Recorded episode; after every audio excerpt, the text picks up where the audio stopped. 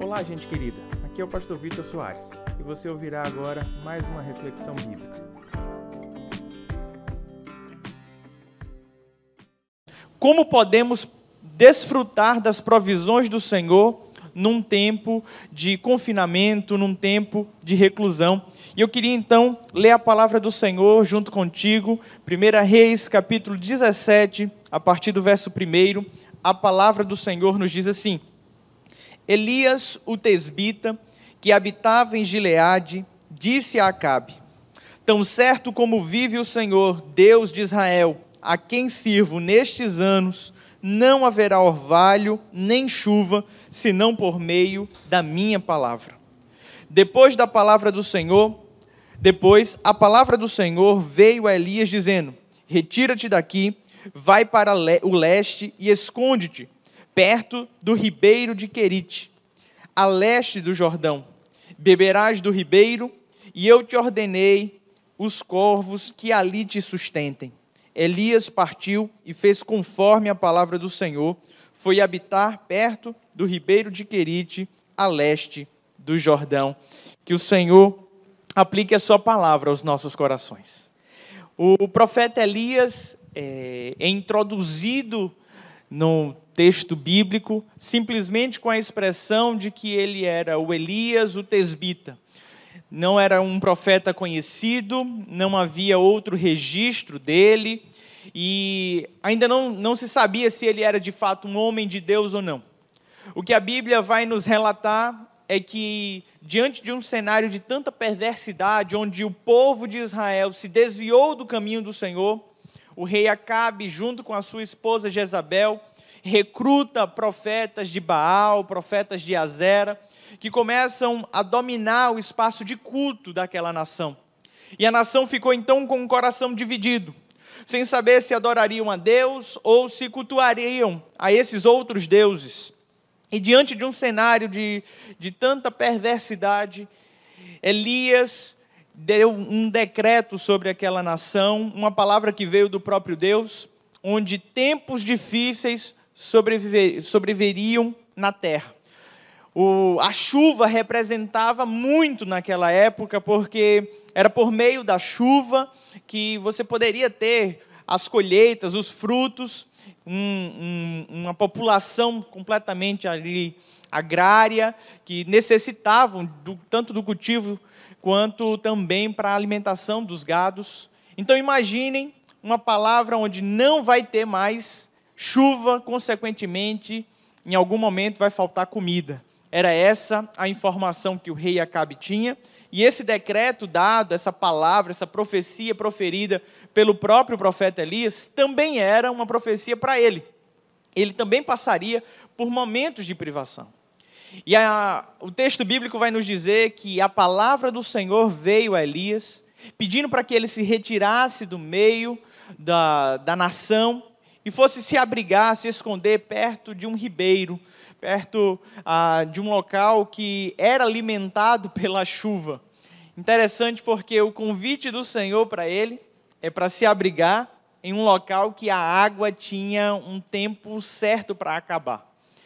Elias vai habitar ali naquela região, escondido, porque havia uma perseguição contra o profeta. E ele ali escondido começou a beber da água do riacho e começou também a ser alimentado pelos corvos que traziam alimento para ele. É algo surreal, um, animal que, que não partilha nada, que come qualquer coisa, que come até mesmo um outro corvo, ele agora está ali pronto para alimentar, para dar algo para alguém. É algo bem, bem diferente, né? Mas o que é que me chama a atenção nesse período onde o profeta estava ali confinado, recluso? É como Deus consegue prover em meio a, a esses tempos de solitude. Talvez você na sua casa já, já comece a se perguntar em que momento é, a feira que você deu vai acabar. Talvez alguns estejam fazendo contas para saber se o dinheiro que você recebeu neste mês vai dar para passar todo esse período de quarentena. Esses questionamentos vão surgindo em nosso coração e a palavra inicial que eu tenho para acalmar o teu coração nessa hora é que o nosso Deus é Jeová Jireh. O nosso Deus é um Deus de provisão. É um Deus que nos sustenta. Por mais que em algum momento algumas algumas fontes sequem, ele é a nossa principal fonte.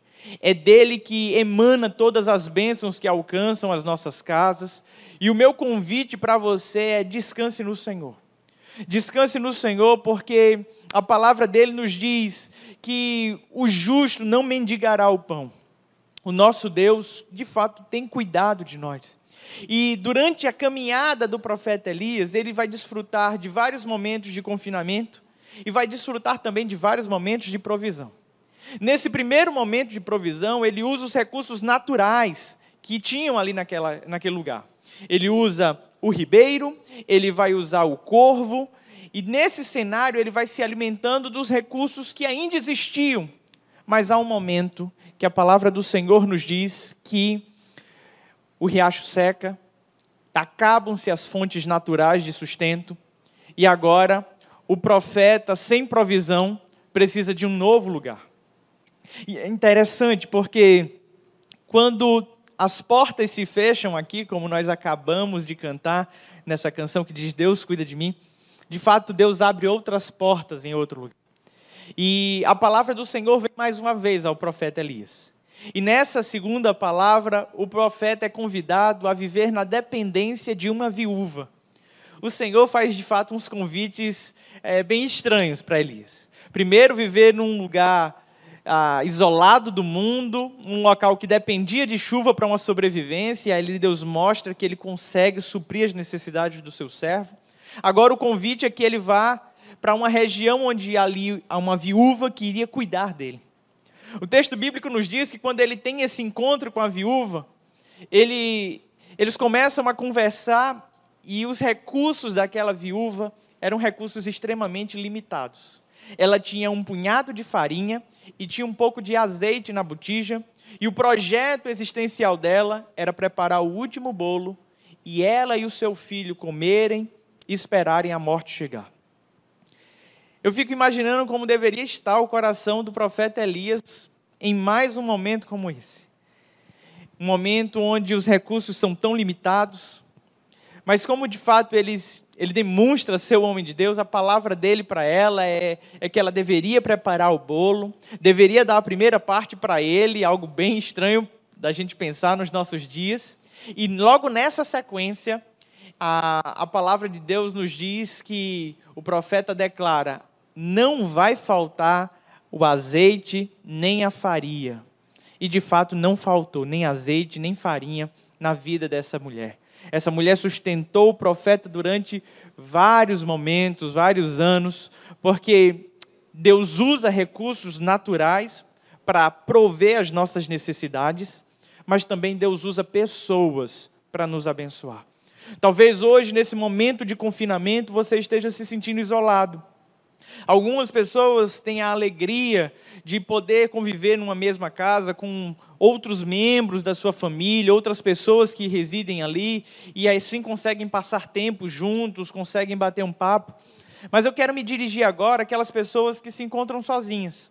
Pessoas que estão morando em lugares distantes de seus familiares, acabaram de se mudar e ainda não têm um ciclo de amizade, e que nesse momento estão se sentindo é, desencorajadas, estão se sentindo sozinhas, a tristeza tem batido no coração sabe, talvez esse seja o primeiro momento da tua caminhada, assim como o profeta Elias, que estava num local que só tinha um ribeiro e um corvo que trazia comida. Mas eu quero trazer uma palavra de esperança ao teu coração. Quando as expectativas parecem serem frustradas, quando as coisas parecem que não estão saindo como planejamos, parece que é o fim, Deus sempre levanta alguém para nos abençoar. E a minha oração nesse momento é que Deus coloque pessoas amigas na tua caminhada. Que nesse momento você você receba ligações, que você se sinta acolhido por Deus por meio de pessoas.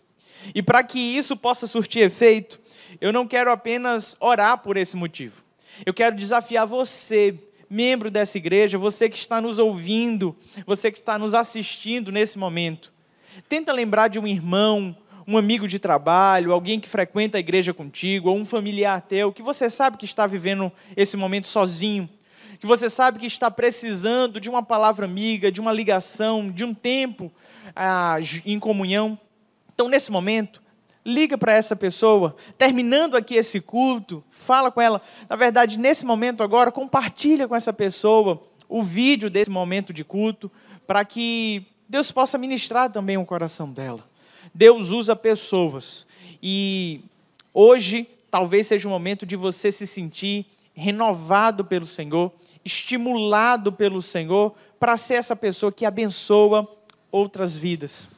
Eu quero avançar nesse texto, porque diante desses dois momentos de reclusão, de isolamento que o profeta Elias viveu, nós encontramos mais um momento. O profeta, depois de viver esse cenário escondido, ele se apresenta mais uma vez a Acabe. E há um grande embate, há um grande desafio. 850 profetas tanto de Baal como de Azera, se reúnem para um grande confronto. Elias declara diante de todo mundo que ele era o último dos profetas. Ele se sente sozinho, se sente solitário. Ele enfrenta aquela batalha e diante desse enfrentamento, diante desse momento, Deus dá uma grande vitória. Deus dá um grande livramento para Elias e prova para todo Israel que Deus de fato é o Senhor daquela nação. Diante dessa grande vitória, a notícia chega até Jezabel e o coração dela se enche de raiva, de ira, e ela declara: Olha, se que os deuses façam comigo o mesmo que você fez com os meus profetas, se até amanhã eu não te matar, se eu não fizer o mesmo que você fez com eles. E naquele momento, Elias, em desespero, ele foge para o deserto. Ele foge para salvar a sua vida. Ele deixa o seu moço e ele vai viver mais um momento de confinamento. Dessa vez é um confinamento que ele não ouviu uma palavra de Deus dizendo vai para tal lugar. Ele simplesmente, diante do medo, diante do pavor, diante daquela notícia tão adversa, ele decide se isolar ele decide ficar sozinho. Na ânsia de salvar a sua vida, ele vai para o deserto e quando chega no deserto cansado, ele diz: Ah, Senhor, eu não quero mais viver. Eu não sou melhor do que os meus pais. A Bíblia fala que ele começa então a dormir debaixo de uma árvore. E ele dormindo debaixo daquela árvore, cheio de tristeza, a palavra do Senhor nos diz que Deus manda um anjo um anjo que cuida dele no momento do sono, um anjo que traz pão, que conversa com ele e que traz uma palavra de encorajamento. O anjo do Senhor chega para Elias e diz: Come e descansa, porque a tua caminhada é sobremodo longa. Sabe, com, esses, com essas três histórias, eu chego à conclusão de que durante os, os momentos de confinamento, Deus vai usar recursos naturais que estão à nossa volta, ao nosso alcance, para nos abençoar, para suprir as nossas necessidades. Mas vai chegar um momento que nós vamos precisar de pessoas. Vai chegar um momento que nós deveremos ser também auxílio na vida de outras pessoas. E quando todos os recursos acabarem, e quando os recursos naturais, quando as pessoas te faltarem, tenha certeza de uma coisa: o anjo do Senhor acampa-se ao redor daqueles que o temem e os livra. Você não está sozinho nesse momento. O anjo do Senhor há de cuidar de você. Sabe, quando nós decidimos por um isolamento, quando nós decidimos por um confinamento que não foi decretado pelo Senhor, não foi convocado por Deus, nós atraímos para o nosso coração muita tristeza, muita ansiedade, muito desespero. E é necessário, nesse momento, clareza. É por isso que a minha oração é que neste momento o Santo Espírito de Deus possa te confortar, te consolar, e você venha entender que é necessário comer e descansar, porque a tua caminhada é sobremodo longa. Depois desse momento, Elias sobe ao Monte Horebe e ele tem um encontro com Deus. E naquele encontro com Deus, ele abre o coração e diz: Deus, eu fui um servo fiel. Ele fala dos seus feitos e ele traz uma queixa. Ele diz: Agora eu sou o último dos homens de Deus, eu sou o último dos profetas e querem me matar. Naquele momento de dor, a palavra do Senhor para Elias é que ele não estava sozinho. Haviam sete mil joelhos que não se dobraram a Baal. Havia toda uma população que foi guardada e protegida pelo Senhor, que ainda estavam padecendo assim como Elias, mas que foram poupadas. Talvez hoje você ache que o dilema que você está passando, a sua dor, seja única, seja só sua. E eu preciso te dizer que a nossa irmandade espalhada no mundo hoje está unida em oração. São joelhos que não se prostraram a outros deuses. São bocas que não declararam falência. São pessoas que reconhecem a soberania e a provisão do Senhor. Deus mesmo em meio ao deserto, há de cuidar de mim e de você.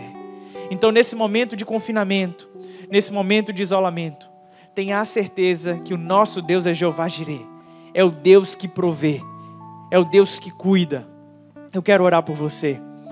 Eu quero te convidar a se achegar aí aos teus familiares, que todos possam estar próximos nesse momento. Vamos orar Vamos orar para que esse momento seja um momento de crescimento familiar, que esse seja um momento de reconciliação. Quantas pessoas estavam prestes a se separar e agora estão sendo obrigadas a conviver? Quantas pessoas buscavam no trabalho, na escola, uma fuga e agora não, não tem outra saída senão se re relacionar, senão resolver os seus conflitos? Nesse momento, muitos problemas emocionais se potencializam. E é nesse momento que precisamos uns dos outros.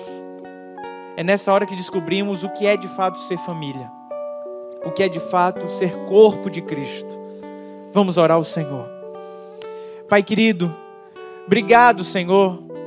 Obrigado porque nos tempos de confinamento, o Senhor nos provê salvação. Mas mais do que isso, o Senhor nos provê a tua santa presença e com ela o sustento que necessitamos para superar cada dia. Que nesse momento, Deus, cada um dos teus servos e servas que estão nessa hora com o coração angustiados, aflitos, pensativos com relação às suas finanças, pensativos com relação aos mantimentos de alimento de sua casa, que nessa hora eles possam descansar em Ti, na certeza de que o Senhor é um Deus que supre cada uma das nossas necessidades, um Deus que cuida de nós. Eu quero te pedir, Deus, pelos teus servos e servas que estão isolados de todos, que estão se sentindo sozinhos, que estão se sentindo desamparados. Pai querido, que nessa hora eles tenham a certeza que não estão sozinhos. Por mais que faltem recursos, por mais que faltem pessoas, que o anjo do Senhor esteja nesse momento acampado, sustentando e cuidando dos teus servos. Que o teu Santo Espírito Consolador acolha eles. E nesse momento, como igreja, Deus nos desafia a ligarmos uns para os outros, a interagirmos, ó Deus, com aqueles que estão sozinhos, a oferecermos socorro um para os outros. No nome de Jesus, ó Pai, que esse seja um tempo onde nós venhamos a, a descobrir o que de fato é ser família e que esse seja um tempo onde descubramos de fato o que é ser igreja. Igreja está muito além dessas quatro paredes.